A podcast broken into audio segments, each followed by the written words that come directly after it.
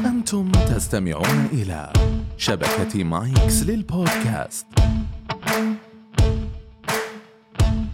دامك وصلت هنا فأنت مهتم أنك تكون إنسان صحي، وقد يكون هدفك إما إنقاص أو زيادة بالوزن أو توعي نفسك عموما بالمجال الصحي. تطبيق بروتين بشكله الجديد صنع لك تجربة فارقة بتخلي حياتك أسهل بعدة خدمات متنوعة، تبدأ من الإستشارة المجانية والأنظمة الغذائية والرياضية، وتنتهي بتمارين احترافية إلى المطاعم والمتاجر الصحية في المملكة. حمل تطبيق واستمتع بالخدمات. أهلا وسهلا مستمعي بودكاست بروتين من كل مكان، عدنا لكم مرة ثانية بموضوع شخصيا يشدني حوله الكثير، وأعتقد لا تكاد تخلو عائلة من حولك إلا وتعاني من هذه المشكلة أو احتمالية حدوثها. حرصت أن تناقشني في هالحلقة ضيفة مميزة جدا وشخصيا تعني لي الكثير، الدكتورة سارة العبد الكريم، مستشارة تربوية وعضو هيئة حقوق الإنسان. راح تساعدك بإذن الله في اتخاذ القرار الأمثل وكيفية التعامل مع هذه المشكلات.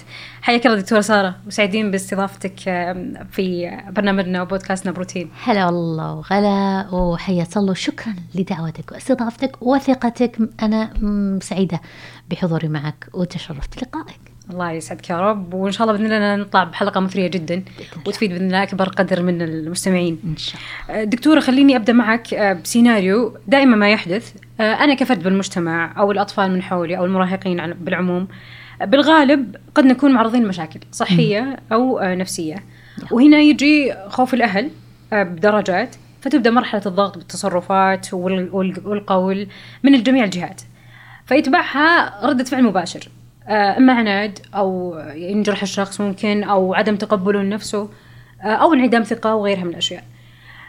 مثال شخص يعاني من زيادة وزن، كيف ممكن يتعامل مع أي إنسان في تصحيح عاداته الغذائية والسلوكية في ظل اختلاف الآراء اللي قاعدة تصير الآن ومفاهيم التربية الحديثة، بمعنى أنه لازم يترك تصرف معين أو يترك الشخص في منطقة راحة بحيث أنه من دون حساب عشان ما ينفلت، يكون متخوف من هالنقطة بس، أو إنه يحرم حرمان شديد جدا، بخاف إنه ممكن يكون إنه متسبب بنفورة.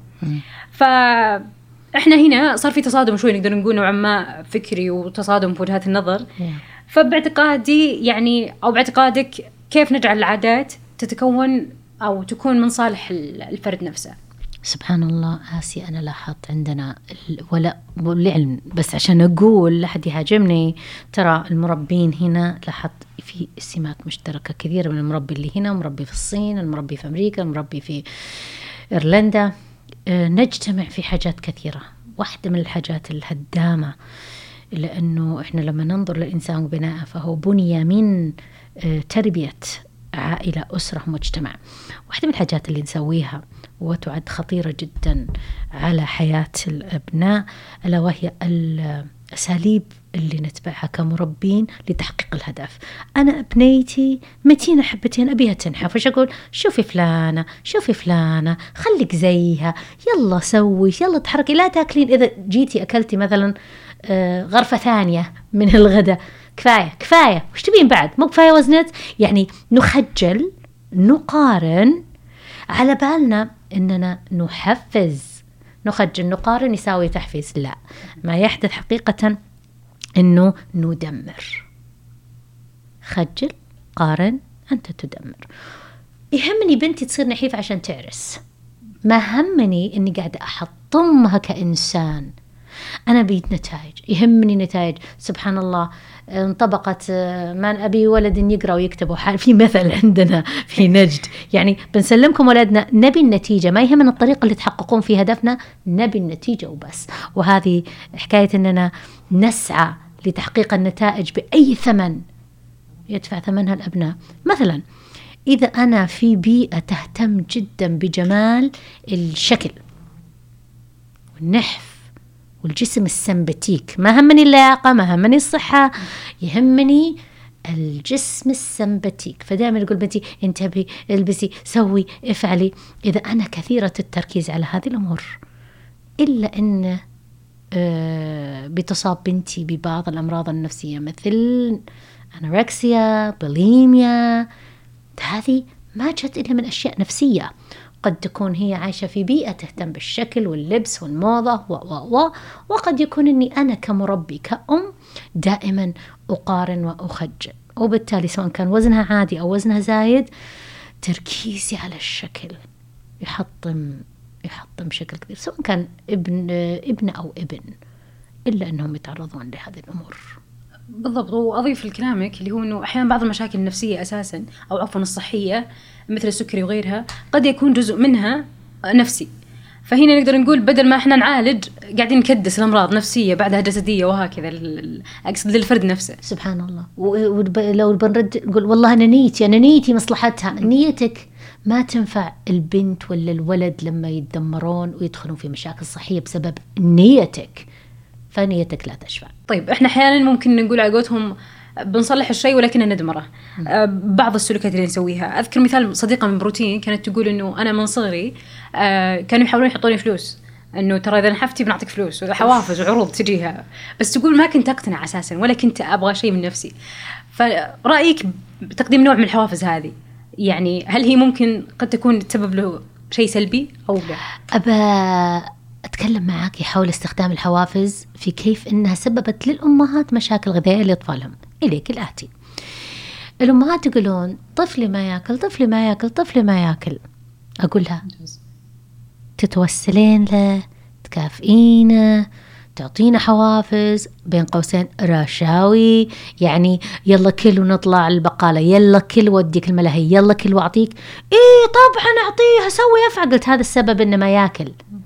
ظنت الأمهات بأنهم هم يلجؤون لهذه الأساليب لأن ما يأكل، ولا دروا أنه ما يأكل عشان يحصل على هذه المكافآت. لو الولد استهدى بالله وكل انقطعت. ومن يعرف صراحة أنه يجي طلعات يوميا، فلوس يوميا، كتات يوميا، حلويات يوميا، مكافآت يوميا، لأن مجرد قال ما بيأكل وقامت راكض وراه في الصالة بهالصحن. فحقيقة كثير من الأمهات هم بطيبة قلوبهم وحبهم لعيالهم تسببوا في مشاكل معورة رؤوسهم، لكن تقولين لهم الحل بطلي توسل، بطلي مكافآت، بطلي رشاوي، وبطلي تركيض في الصالة. وش تقول؟ لا ما أقدر، ما قلبي ما يطيعني إنه ما يأكل، ضعيف بيموت. لا مو بميت. جداتنا شو يقولون؟ محد مات من الجوع من عيالنا، الحمد لله الثلاجة متروسة، الحافظات متروسة، الأكل موجود حياكل. لكن شيل الحلويات. ما أقدر أني أقول والله هذا الغداء ونحط، تبي تاكل تاكل، ما بيتاكل اتسبتيه.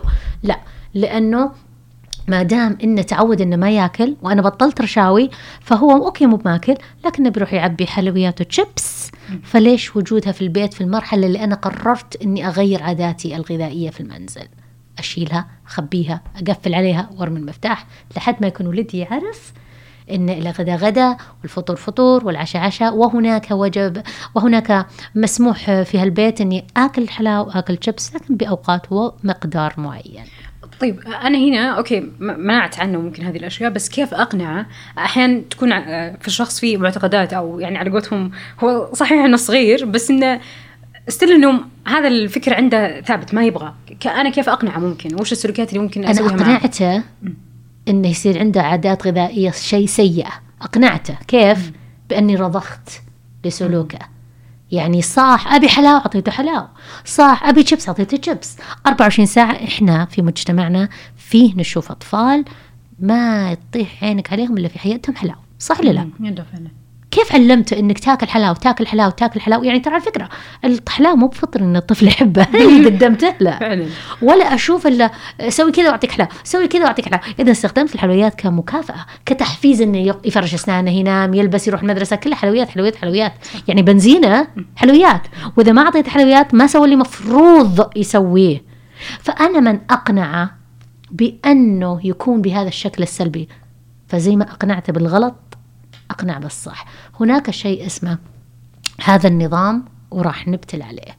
ليش لازم بالإقناع؟ أنا بتكلم معك وبقول لك الحلويات ليش لازم نقللها، بحاول أقنعك، بحاول لأنه من حقك، احترامي لعقليتك محمد. إحنا ناكل كتكاتاية واحدة صغيرة في اليوم. بيقول ليش؟ أبتكلم عن إنه الهرم الغذائي وإنها في قمة الهرم وإن هذا حجم صغير، وصحتك تتطلب إنك أنت تعبي خضروات، بروتينات، كربوهيدرات، لحوم، بلا بلا بلا بلا بلا، هذه حسب الهرم. ومسموح لنا مسموح لنا قطيعة صغيرة حلاوة باليوم. وش خمس كتكاتات. اقتنع اقتنع ما اقتنع وش أنا خلاص دوري كمربي انتهى، والآن يبدأ الامتثال. كيف أنا أخليه يتبع نظام البيت، أني أنا أصلا منظمة بيتي بحيث أن الوجبات موجودة وصحية والحلويات مقفل عليها، إلين طفلي يحترم النظام ومن نفسه يطلب واحدة. جميل جدا. طيب هل تشوفين أنه في حالات معينة نقدر نقول من الضروري أن نحط حد لها عشان ما يتعرض الشخص أو الطفل نفسه أو المراهق أو يعني كافة فئات العمرية، إما التنمر إذا إحنا نكون خايفين عليه أو مشاكل صحية أو مستقبلية، ف... وإذا إحنا بنحط حد فنقدر نقول إلى أي برضو حد نحط هالحد؟ أوكي، سؤال ممتاز. إحنا في حياتنا اليومية الآن في هذا العصر أولادنا بجوالهم يطلبون جميع وجبات السريعة الضارة. تخيلي كل وجباتك من محلات فاست فود كلها كلها كلها، إلا أنه بيأثر على صحتك. أمهاتنا بعضهم قلبها ما يطيعها، وشو وجبة بخمسة ثلاثين برده، ما دريتي أنك رديتي عن المرض لما رديتي. إحنا نقول المنع المطلق غلط. ما أقدر أقول لا للحلويات للأبد الآبدين لين تعرس، ولا أقدر أقول لا للفاست فود لأبد الآبدين، لكن أقدر أقول مرة في الأسبوع نطلب. ممكن يا محمد مرة في الأسبوع، أنت تختار متى هالمرة. فهنا أنا وضعت حد، لكن أيضا مهم جدا يتعودون إنه مو بهم اللي بأطفال يقررون ماذا يتغذون. مستحيل أجوش صار مدوري في التربية بس أشتري له. بالضبط. دكتور بنظرك وش الإرشادات والنصائح اللي قد تتبعها الأم أو الأخت أو أنا كفرد لي بتغيير عاداتي الصحية من غير إجبار من حولي؟ كلمة إجبار تطلع وجود النظام في البيت كأنه شيء شين. ليه؟ إني أنا كأم مسؤولة عن أسرتي. حقيقة أنا المسؤولة على الأولى عن تغذيتهم. ما حد قال اطبخي، بس أنت قرري ماذا سيأكلون في فطورهم، في غدائهم، في عشاهم، وجبة متوازنة. وكون هذا نظام بيتنا ما يخليها إجبار، يخليها نظام، وبالتالي نتعود عليه. يعني أذكر يومنا صغار لأن في بيت أهلي كان فيه نظام، خلاص تعودنا كذا الأوقات، الوجبات وهذه الأكلات اللي ناكلها، الحلويات كان لها وقتها، لأنه وجد في البيت نظام، والأمهات كلهم قادرين يحطون هذا الشيء إذا كانت حازمة، ليست شريرة ولا شرسة، حازمة عندها نظامها وهي تطبق هذا النظام بشكل يومي غير متذبذب. ما في شيء خرب على أمهاتنا للتذبذب، مرتين عشانة سابع، مرتين عشانة واحدة الليل، مرتين مدري وشو، ليش والله معزومة، والله طالعين، والله جايين، والله مسافرين. ما يقدر تصير حياتنا كلها ذبذبة أو تذبذب، وإلا لن تجدي أي نظام، ويصعب على أطفالك الامتثال والاعتياد. بالضبط. طيب كذا نكون انتهينا من مواضيع حلقتنا لليوم. استمتعنا وأثرتينا دكتورة جدا بشكل كبير صراحة، أثرتيني شخصيا. شاكرين لكم استماعكم لهاليوم، وموضوع حلقتنا اللي هو تغيير العادات السلوكية. في أمان الله.